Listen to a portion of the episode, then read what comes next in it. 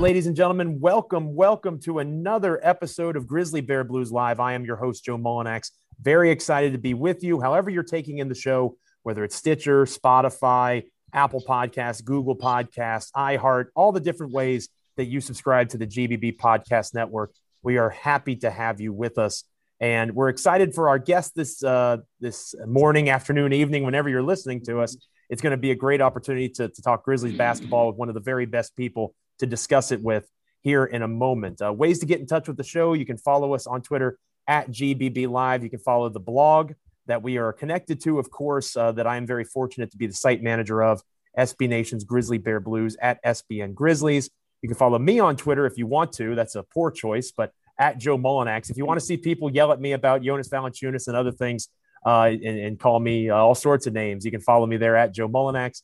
And then you can follow my co-host for this podcast, the associate editor over at grizzlybearblues.com. Uh, he's also our game day editor. He does a lot of the game coverage stuff for us there in person at FedEx Forum. Mr. Parker Fleming. Parker, how are you doing, sir? You know, Joe, I'm doing really good. Uh, I guess, uh, like a lot of Grizzlies fans, we have a lot of, of reasons to be optimistic about tonight's game day. And yeah, follow me on Twitter at Paka underscore Flocka. You won't have to yell at me as much as you yell at Joe. well, uh, I get yelled at a good bit, and, and, to be fair, a lot of it is probably deserved, uh, given given how long I've been around now. At this point, I've built out a reputation, uh, for better or worse, uh, among Grizzlies fans. But I appreciate, however you're listening to the show, however you take in GBB, it's appreciated. And like I said, we have a fantastic guest here with us this week, and we're very excited to talk to him. He's obviously very involved in the here and now with the Memphis Grizzlies. And he also is somebody who is experienced in the history of the Memphis Grizzlies. Uh, he played point guard in the NBA for 12 years. He's an analyst now for the Memphis Grizzlies. He played point guard for the Memphis Grizzlies for some time. Um, he's a big fan of the Pac 12. Uh, I love that when I'm listening to, to broadcasts and he points out all the various Pac 12 representatives in the NBA. But he is quite simply, in my opinion, and I'm a bit biased, uh, part of the very best uh, broadcast team in the entire NBA. Uh, he and Pete Pranica do a phenomenal job for uh, Bally Sports. I want to make sure I say that properly now uh, with the switch. But it's Mr. Brevin Knight. Brevin, we're very excited to have you with us on the show. Uh, hope things are well and and you guys are staying safe and doing all those things. How are you doing? Oh, I'm doing great. Staying safe, staying well, enjoying this beautiful weather, but also uh, enjoying some good Grizzlies basketball here lately. They've been pretty amazing, especially on the offensive side of things. And I know, Brevin, from listening to you over the years and, and admiring the work you do with Pete, you guys really oftentimes focus on the the energy that the team brings on a night in night out basis and i know that's very important for a young team uh, so in before we get into the 20th anniversary stuff i'm just curious as you watch them consistently you know whether it's dillon brooks and the swagger he brings uh, whether it is the way that Ja Morant, especially you know in the at the end of that Denver game, the energy that these guys play with on a night in night out basis. To me, from starting watching the team in 2011 all the way to now, uh, that's one of the major differences that I've seen. Is it's very youthful in its exuberance, and and I think that that makes a lot of sense because the team is so young. But just from what you've seen in the last two years, you know, this quote unquote rebuild, uh, that you know it's the best rebuild ever because they're being so competitive.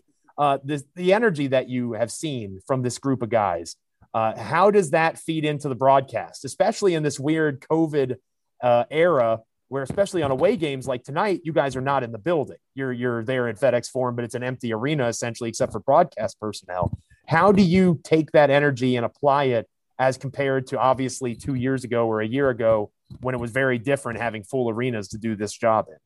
Well, I think the the biggest thing is we we understand that we don't want others to feel that we're not there, uh, even though it may be hard on us uh, in terms of calling it because we don't really have the vibe uh, of the arena. We still want to bring with our own energy. It's almost like mirroring what the team brings, and, and because they're going to go out and they're going to compete, they have to deal with adversity, but they still bring their energy and and the the the requisite uh, attitude that you need in order to be successful is the same attitude that we we go into the gym. Is yes, no people here, but the people that are sitting at home, they shouldn't feel that. And so we try to just up our energy as, as much as possible, feed off of what we're watching, uh, whether it be a home game, whether it be a road game, just watching it off of a monitor. uh, it, it's it's been tough uh, because we're accustomed to just allowing the crowd or allowing the atmosphere to be a part of our broadcast. Whereas now you, you can't do that just because you know that the people aren't there. Um, so you have to kind of create that atmosphere. And So it's been it's been a, an adjustment for us, something that's been different, but uh, but we we try to just make sure that we don't dip in our energy to what the surroundings are. And I think you guys do an awesome job of that, in fairness, because I I live in the Washington D.C. area and I have league pass and I watch games. You know, I'll watch a random game, Kings and Hornets, on a Wednesday night sometimes. Um, and I, you know, no disrespect to others because I know, especially you in this line of work, you know the time and the effort that goes into being good at this job. Yes. Um, you, you guys do a really, really wonderful job of carrying over that energy you know, I don't tell a difference from when I'm taking in the game uh, in terms of how you guys would approach it. Maybe a, a, yelp on a Ja Morant dunk would be a little bit louder if yes. you had 17,000 or 18,000 people freaking out about it around you.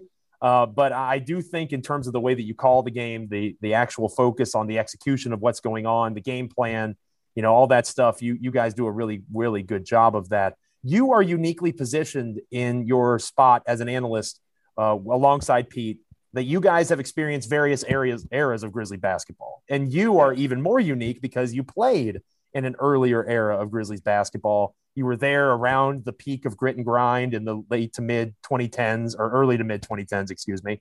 And now you're seeing this next era of whatever Ja Morant, Jaren Jackson Jr., this crew of guys is going to be. As you reflect back on 20 years of basketball in Memphis, what do what stands out to you in terms of things that have changed, things that have stayed the same. Obviously, ownership has changed. People that have been general managers have changed. But there are some things that remarkably, and maybe it's a testament to the city, that have stayed pretty consistent over the 20 years that the Grizzlies have been in town. Well, first of all, I go back to day one since I was here, since I, I was with the Grizzlies from day one. Once we when we we came here, they made the transition from Vancouver to Memphis. Uh, I was a part of that team, and, and I still to this day uh, God rest his whole soul, um, give Michael Heisley a lot of credit for where this organization still is today because what he did was number one, he came with in with a game plan of where he thought that this organization could be uh, down the road. Um, and then the, the next thing for him was also getting them to win, but wanting the team to be a representation of the city and wanting the, the city to know that the Memphis Grizzlies are a part of Memphis. We want to be an extension of the city. So that goes into how hard we're going to play. Um, that that work ethic will be the same. The the care for the community and the people that are here because they give so much to the team. We want to also give back. And so uh, I think that things have been able to go uh, along. Uh, uh the plan has been there but I think it's been able to go smooth the entire way because it started out being in the right way. It was never something that was different than Memphis. It wasn't as if the Grizzlies are here and the city of Memphis is here. It's always been one cohesive unit. And so I think that has allowed fans to feel like this is their true home team. And so what has happened over these 20 years is it started with trying to change people's mindset because the reality was this was a college basketball town. The, the University of Memphis at that time, Memphis State, that was basketball in Memphis. I, I don't care who else came through. When we when we got here, it was still we played in uh, in the pyramid. We were second fiddle to the university being in the pyramid. It was still more their arena. Um, and so to change people's uh, thoughts of NBA basketball, but also to get them on board with the Grizzlies, because now you're having to uh, you know, talk business. Season tickets, yeah, a lot of people were were Tigers season ticket people. How do we get you to be both Tigers and Grizzlies fans? And I think that management did a great job. The players also did a great job with wanting people to feel as though they were as one. So I think that it just continued to grow. And now getting to this point, of course, going through grit and grind, which was a fantastic era. Before grit and grind, even when you had the teams with Pau and Shane, Jay Will, those guys that made it to the playoffs for three years, just couldn't get a win in those three years. But you could see that the organization knocking on the door. then they finally found a great rhythm with the core four. You go on the seven year run of, of playoff runs. You make it to the Western Conference Finals. You beat the number one seed in San Antonio. The great matchups with the Clippers and the Thunder every year.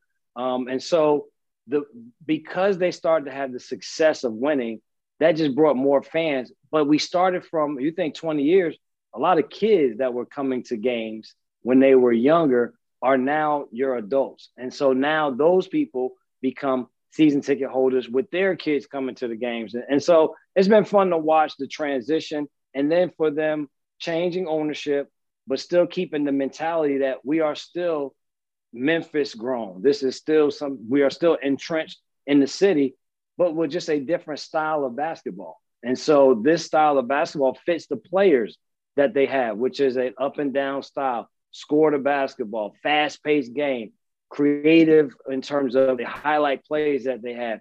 The style matches the players, whereas the grit and grind, that style matched the players that they had at that time. And so uh, I just think they've done a great job with, as you say, the transition from grit and grind by making sure that you had the players to be able to play a different style and be successful at it. And so it's been it's been fun to be a part of the nurturing stage when nobody really it was still just how we're we going to grow this? How long are you? The big question was how long are the Grizzlies even going to be here? So how much should we be invested in a team that might not be here for too long? But then you start to see the commitment from the ownership groups that the team was going to be here, and so it's just grown over the years. And I'm I'm happy that I've been able to watch it from infancy to where it is today. I'm a part of that demographic of being a young kid going to games uh, when the Grizzlies came to Memphis, I was five years old. I'm 24 now. No kids or anything, but like I, I've been very invested from the, in the Grizzlies from start to finish, and I, am really curious because obviously at that point I didn't really understand the dynamics of everything. But when y'all moved, there was a big overhaul in the roster. They brought in past first point guards like like you and Jay Will. They brought in Memphians like the late Lorenzen Wright, Elliot Perry, and then they traded for Pau Gasol to be like a franchise cornerstone. Just describe like whether it's on court, off court, just the dynamics and the, the energy around that team and that roster coming into a new city, and especially now you were there for the the beginning stages of a probably Hall of Fame career for Pau Gasol. So just describe just the dynamics and energy there surrounding that roster. Uh, it, uh, listen, it was a lot of fun because the trade happened. So myself, Lorenzen, Pau came here uh, with a trade with the Atlanta Hawks. Shareef Abdur-Rahim, who was a cornerstone of the Vancouver franchise, fantastic basketball player, went to Atlanta. The three of us come here. Um, and it was, I always tell people it was a little bit weird in some ways because for me, it was my first experience with a uh, would say an expansion franchise. Of course, not expansion, but we, in some terms, that's what it was. And so it was literally starting everything from the ground up, which was number one, letting people know that we were an NBA team here in town. Uh, and then to be able to go out and try to compete in games where you know that you didn't have enough to win. But we wanted to show people that no matter if, if the chips were down, we didn't have the talent really to win, we were going to compete every night and to at least put forth a product that people would be happy for, happy with. And, and so uh, it, was fun to do that. And then also just to watch Pau, who I had no no knowledge of who he was at all until uh, we we got traded here, and to watch him play. And I always tell people we didn't appreciate Pau enough when he was a Memphis Grizzly, and we didn't because he was playing next to, as you say, the late great Lorenzen Wright, and there was a mentality of how tough you had to be to play basketball, what basketball looked like to Memphians.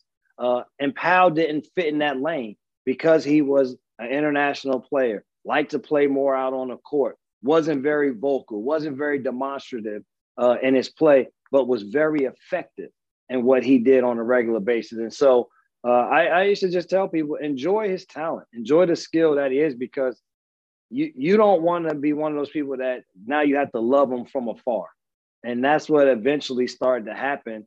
Um, you we after he left, people started to say, "Well, dang, he was he was a lot better than what we even thought of when he was here." And so uh, I, I was just happy to be along for the ride, ride those coattails with him, enjoy that, enjoy Uh, I, had, I for so long had watched Jason Williams with his wizardry uh, with the basketball, and to be with him every day, uh, watch the work that he put in, but just the love of basketball.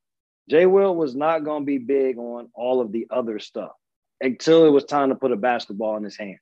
And you put the ball in his hand, it became he became a totally different person. And so uh, it, it was it was fun to watch that. And like I said, it was just it was just cool to see the city go from ah, we don't know to being fully on board after they saw number one how invested we were in the community, but also just how hard we were willing to work on a nightly basis. Pretty cool story there. And, and, the, the fact that you guys have done what you've done. And again, you've been there from the beginning. You've obviously transitioned into a new role with the organization in the analyst uh, position. Uh, to, to see that growth has to be really remarkable. And that growth is also able to be translated to the on the court product, right?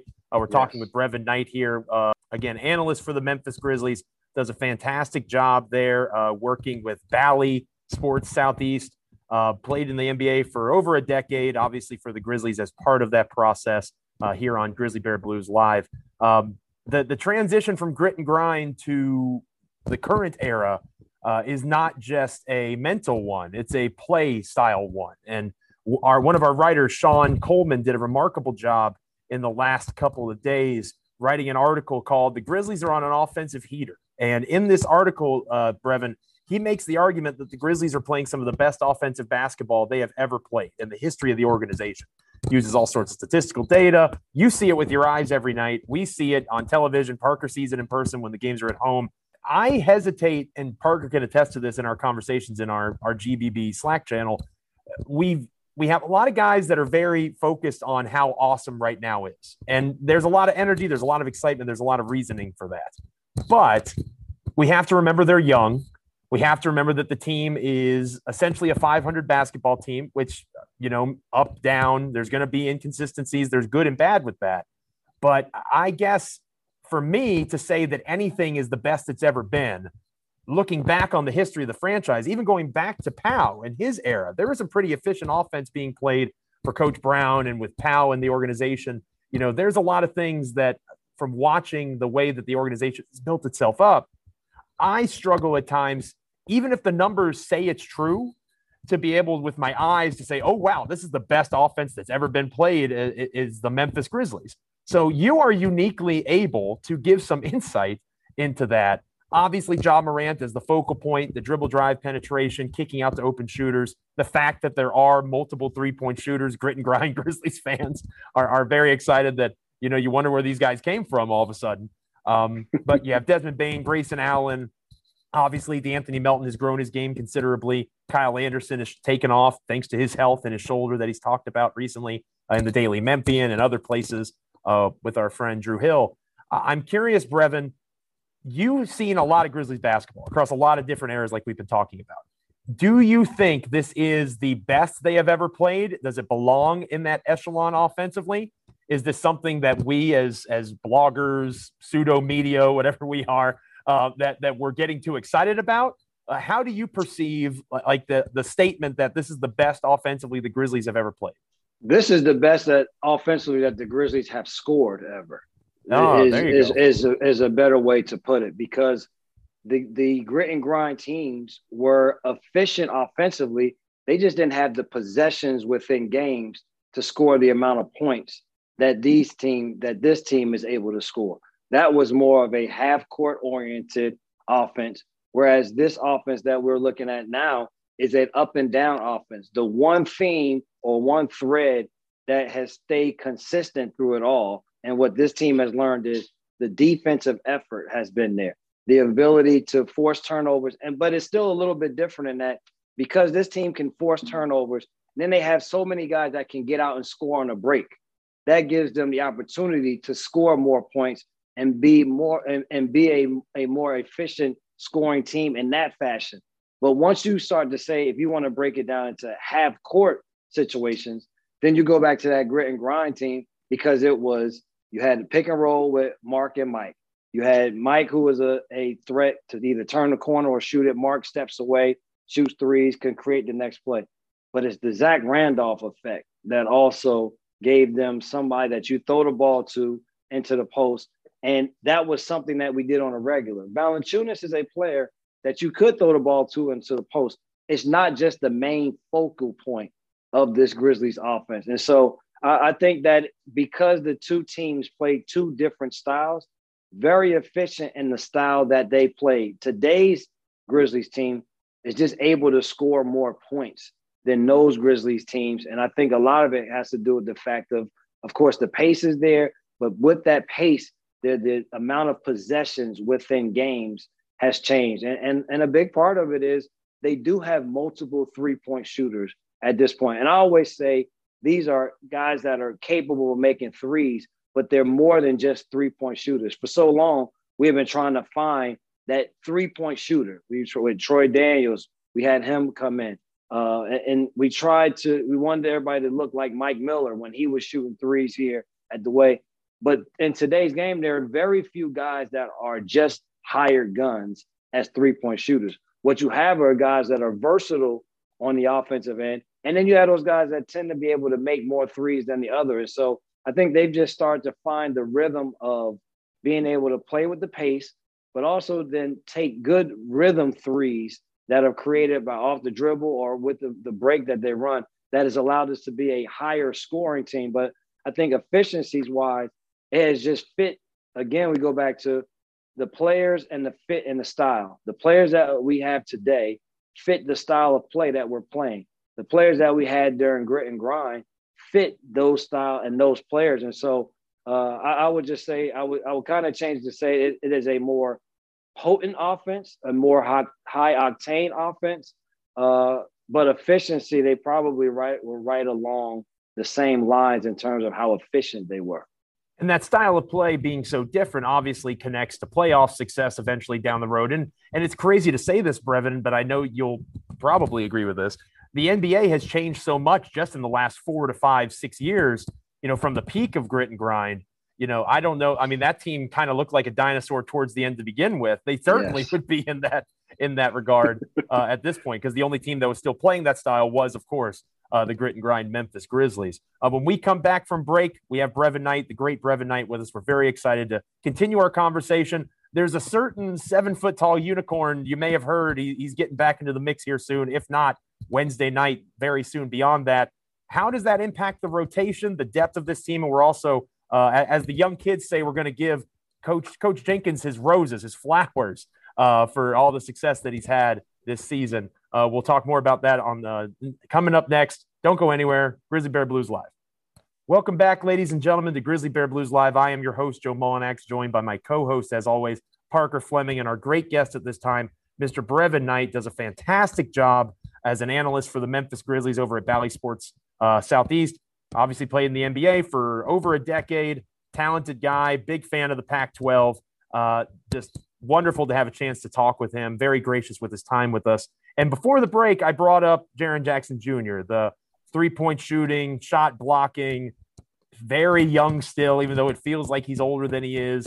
Arguably co cornerstone of the Memphis Grizzlies, Ja Morant being 1A, Jaren Jackson Jr. being 1B it adds to the fact that their success has been so impressive. Without him, he hasn't played a single minute until maybe Wednesday night, or especially by this weekend. It seems that Jaren will be here, if not Wednesday.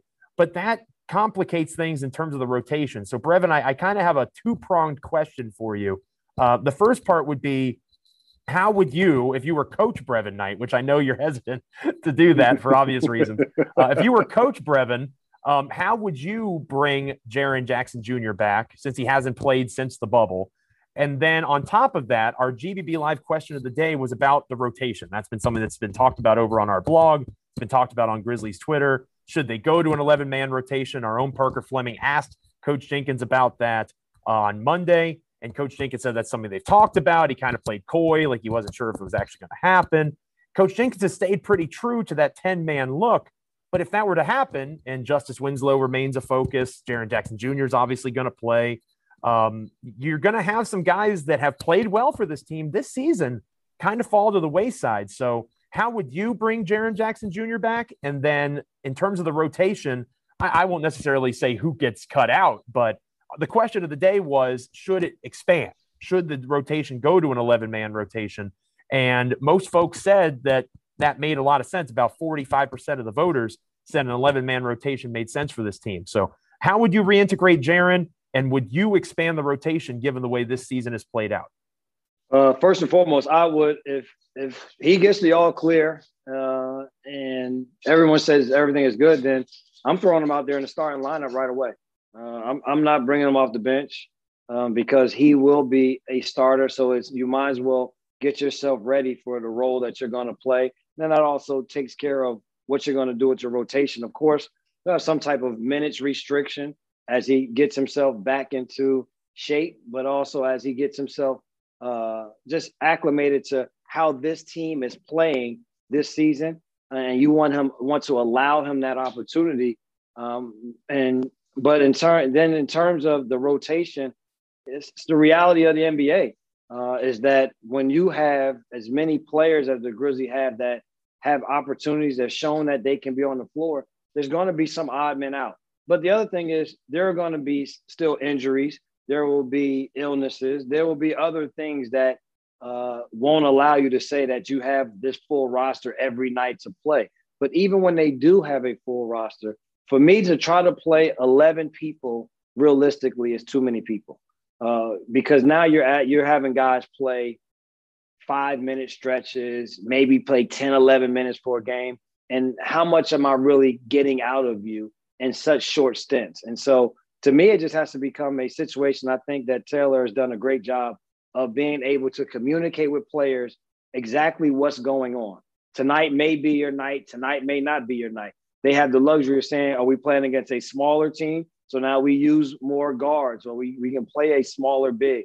Do they have a true big? Now we have to stay bigger maybe on our, our so it gives them the it gives them the flexibility to be able to play whatever style is necessary. But to just say that because guys have played well and you don't and I don't take that away from what you've done, there still has to be a little bit of realism in terms of am I giving you minutes just to give you minutes because you play well, or am I giving you minutes because it works well for our rotation? And so that's it is a it's one of those things that can be tough for a coach, and it's tougher because you hate to leave a guy out of the rotation that has played well. But the reality is I can't play everybody. And, and so that just has to be a message that gets across to this team. And, and to their credit, from the coaches to the players, we haven't heard of it being a problem to this point. Guys have played a lot of minutes, then missed, got DNP CDs where they didn't play at all. But when their number was called the next time, they still came right in with the right men with the right mentality to still be good. So uh, I, I'm I'm not a fan of starting to try to play 11, 12 guys in a game. I'm I'm the 10. To me, 10 is a 10 is a lot. To say I'm going, you're going to play 10 people in an NBA game is is enough to try to worry about. Um, and so uh, I, I would I would tend to say if it was me, I stay to the 10, depending on the situation. If we got to go to 11, um, then maybe you'll take the 11th or 12th guy. Uh, but for Jaren, it's, it's, listen, as you said, he's one of the cornerstones. And first and foremost, you want to know that he's healthy to be able out, to be able to be out there and play. Uh, but I'm throwing him out there in the starting lineup right away to j- just so that he can get going because he's going to play against other starters. So you might as well get used to playing against starters again right now no, no need in trying to work your way back in. Especially, I think the time of the season also has a lot to do with this. This team is still in a heated playoff battle to try to get themselves. Hey, you want to keep trying to work to be a six seed, so you don't have to worry about the play-in. But if you do have to be in a play-in situation, you want to be seventh or eighth. And so these are very critical and important games of still trying to win while getting Jaren acclimated to the season. Absolutely. And it's a testament to the culture that they've built. The fact that these players are, are so willing, even at least publicly willing, uh, yes. to, to be. Nobody able, is happy. Hey, Joe, sure. Listen, I'm be honest with you. There's no there's no pro that's happy with not having consistent minutes every night. We all the, you you would not be a competitor if you just went over there and sat down and say, okay, that's fine. I'm all right. I'll just sit here and wait. You you want guys to to be upset because they want to be in there. You just want that energy to be channeled in a correct way. And that's what they've done a good job of. I agree completely. That's exactly right. And just from the outside perspective, again, you're closer to it than me. I think you, I see the exact same thing. And again, it's a testament to the culture that they're building, that yes. they're in this place where they're willing to consistently develop consistently develop a, a mindset that it's not just about me, it's about the team. Uh, Parker, I'll ask you the same question quickly. Uh, the question of the day was rotation based. You and I have both said that we would consider an 11 man rotation, but I think Brevin just made a pretty solid argument against it. Uh, I'm curious as to what your take on it is. Do you still feel after hearing Brevin's side, and again, I think it's well argued that you stick with the 10 and you, you know, have somebody that has played well kind of get get to the side a little bit? Or do you go to the 11? And then how would you bring Jaren Jackson Jr. back into the fold?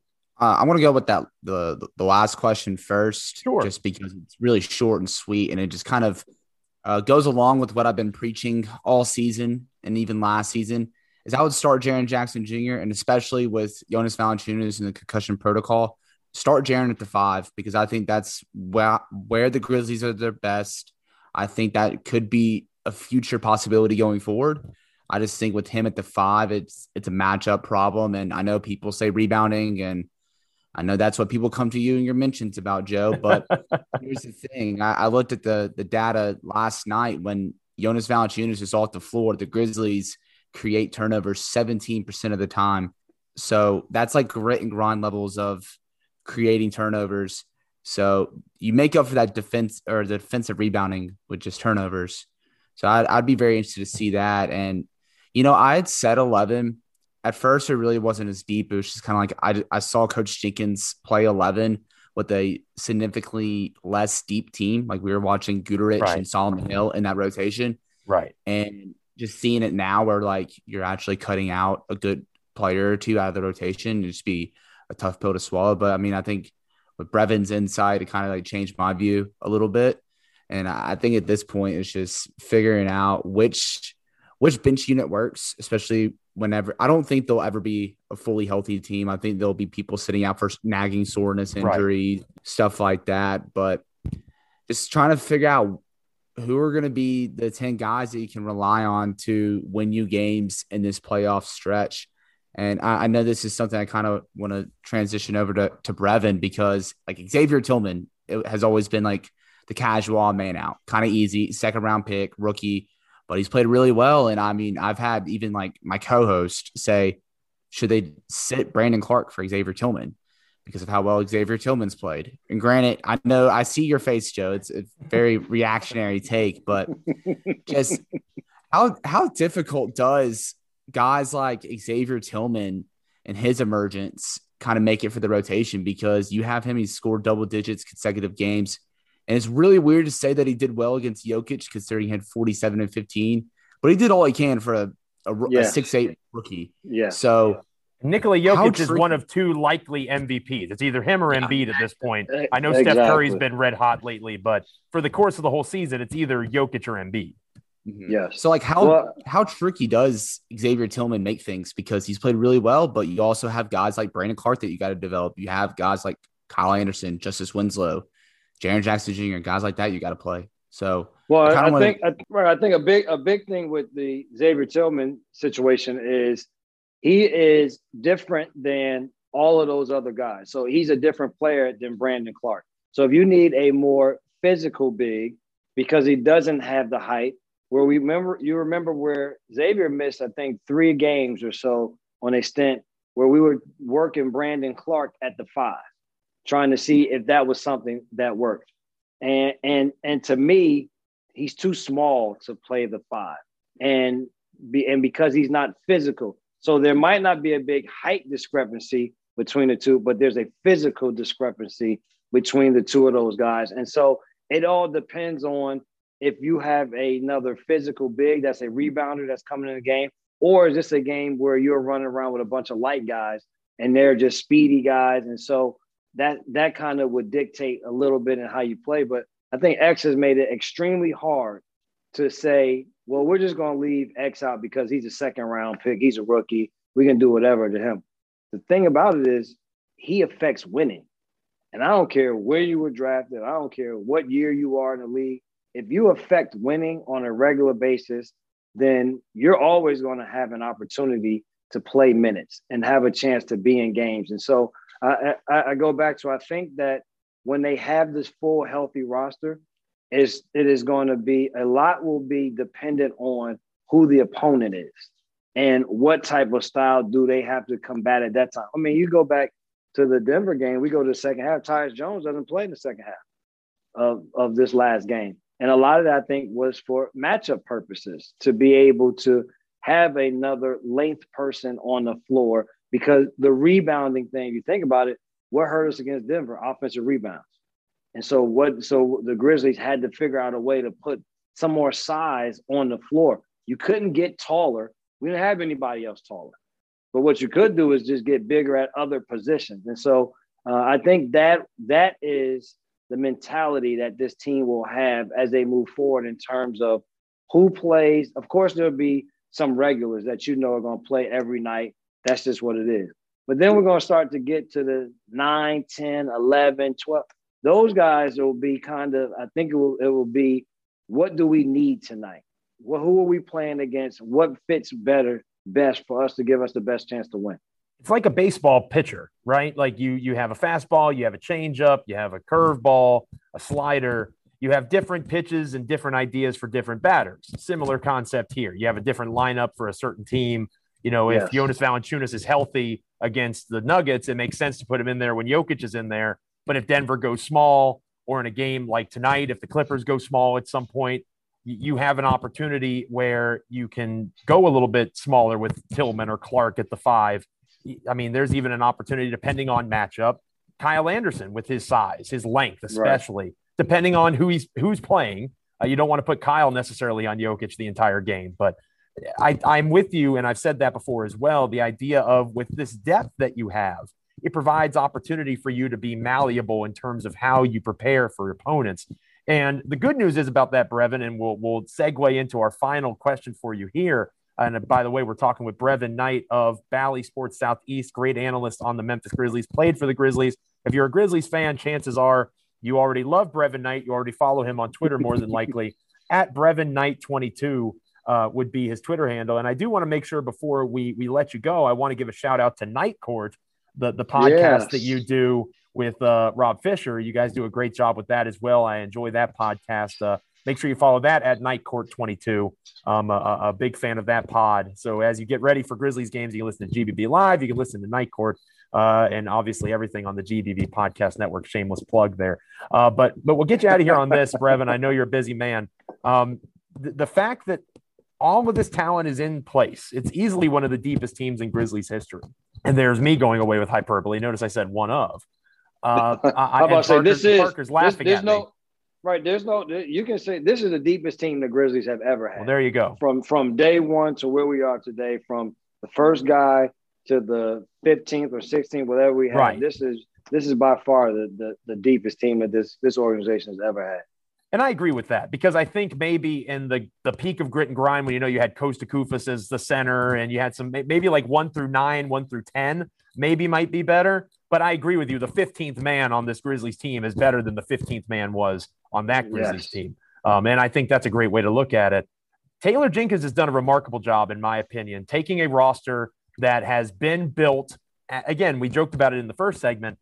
This is a still technically a rebuild. Like you traded away Mike Conley, your best player, for a lot of pieces. You drafted Ja Morant, a very young point guard in a league where point guard play is easily the position where the longest development usually has to go into being really, really good at it and they are in a spot where they were in the play-in conversation in the most unique season in NBA history that had to finish in a bubble. They're in the playoff conversation, as you mentioned earlier. It's not outside of the realm of possibility that they go up to the sixth seed. It's probably more likely they're in the play-in tournament, but it's possible that they get up to that six. They have shown improvement in a year that Jaren Jackson Jr. has not played at all. So right. leading into his return, whenever I see criticism of Coach Jenkins, and you can nitpick things in any game on, on any coach or player for that matter, in, in, fairness to my my critiques of players at times. Um, but at the same time, the overall body of work, you know, Jonas Valanciunas is an excellent rebounder, excellent post scorer. He's clearly one of the most important players on the team.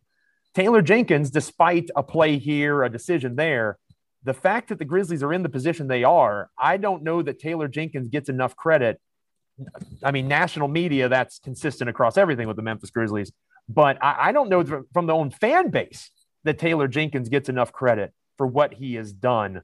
Uh, am I right in that thinking? Am I correct in looking at Taylor Jenkins' job and saying he once again is doing a top five to 10 job in the NBA with this group of guys? Oh, you you are 100% correct. And, and I, I don't I don't watch or listen to much of what people say nationally. It's national people only national people pretty much at the end of the day only watch or talk about the biggest name teams that there are. not going through and doing some in-depth search or or research on every single team down to the last teams. And so uh, for for for Taylor, I think that a lot of first of all, this front office did a fantastic have done they've done a fantastic job with assembling this group of players. They're not going to leave them out. And then Taylor and his staff have done a great job of now maximizing this the talents from this group of players.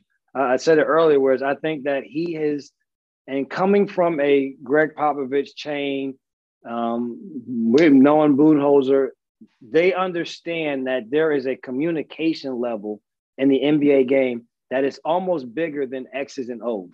Because at the end of the day, you're all everyone in the NBA is talented. We're not going the, the plays that you run, you know exactly what play the next team is running with all of the scouting, the film. You know exactly what they're doing. But can I get you to play hard every night, first and foremost? And can I get you to play for one goal every night? Because I tell everybody, you are, as a coach, you are coaching 15 to 17 individual business people because this is still the business of basketball. I know a lot of people want to say, oh, sport. Yeah, for those that are at home watching, yeah, it's your getaway. But for the people that are in it, it's their job.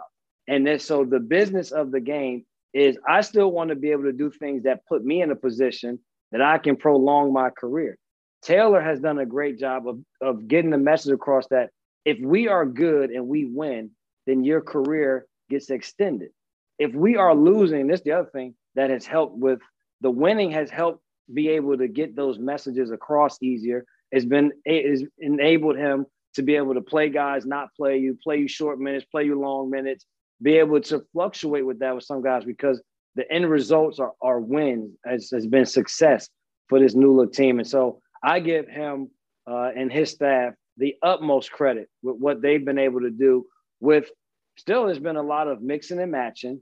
We've had numerous guys that have missed time and missed games, but the, and you know it becomes a cliche of the next man up. Well, they have lived next man up to the fullest degree with what they've been able to do to be in a position that they're in without arguably their second best player uh, and, and with, with Jaren not playing at all. And so um, I, I think that he's just done a good job. I think he's gotten better with in-game adjustments, being able to go in with a game plan, but then be able to adjust that game plan as to what is happening in the game that night. And so I, I think for all young coaches, that becomes the next level and the next step that you take in terms of getting better. The preparation side, the video that they watch, the analytics, all of that stuff that they do on the front end is top notch.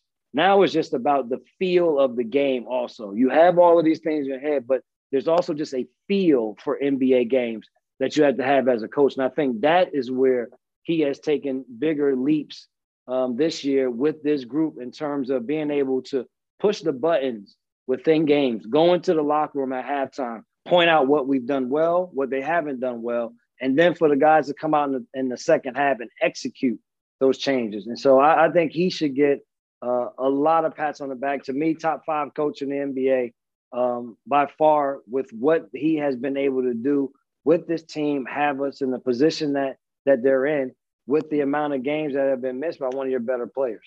I can assure you that Grayson Allen thinks he's the coach of the year. I, I can assure you that. I mean, but we're, we're talking about development, right? Yes. Like Grayson Allen, when he first came here, and Parker has pointed this out numerous times, Grayson Allen was kind of an afterthought in that Utah trade. Grayson Allen was yes. a guy, is he a rotation player in the NBA? Is he going to survive his rookie contract? Like that, those were conversations that were had. And those seem ridiculous right now because of the way that he's played in this scheme, executing the system the way that Taylor Jenkins wants it done. So whether it's Grayson Allen, whether it is you know Jonas Valanciunas, whether it is the Anthony Melton, the rookies that have come in, Desmond Bane, Xavier Tillman, you know, these guys are getting opportunities and they're taking advantage of them, executing things the way that Taylor Jenkins has. And you're exactly right. The front office, the, the way that they've intertwined and intermingled has really been impressive. And I think Taylor Jenkins is worthy of all the praise that that he is getting, at least on this podcast. Brevin Knight, I appreciate you, sir. I know you're busy. Um, good luck with the rest of the season, the playoff push. Stay safe. Hopefully, we'll have you back on the podcast down the road. Oh, well, I would love to come back on. Thanks. You guys stay safe. Keep doing a good job. Uh, Thank you. And we'll just we'll root this Grizzlies team on to moving themselves up to that six seed. They got a chance. You got to play Portland three times within ten days. Right. Uh, Dallas, you know, they, Dallas can be on an up and down situation, and so getting Jaren back, you make a just another push here, and you turn around and look at yourself as, as not having to worry about a play-in situation. Follow him on Twitter at Brevin Knight 22 if you don't already do so. Again, he's one of the best analysts on the NBA out there, and we're very fortunate that he does the job for our hometown here, Memphis Grizzlies. Uh, for Brevin, for Parker, I'm Joe. We'll be back next week. Thank you again, everybody, for listening on Google Podcast, Spotify, Stitcher, however you do it, uh, Apple, all the different podcast ways that you get three and D, core four, starting five, and of course uh, the flagship here that's been around entirely too long, over seven years now, uh, GBB Live. Um, I, I remain the Undertaker of blogging. I can't be killed. I'm still here, uh, but I'm happy to be here. Awesome opportunity to talk Brett with Brevin. Um, just fantastic stuff. Thank you guys for listening. Thanks again to Brevin and Parker for their time. I'm Joe Mullinax. Grind forth, Grizz Nation. This is Grizzly Bear Blues Live.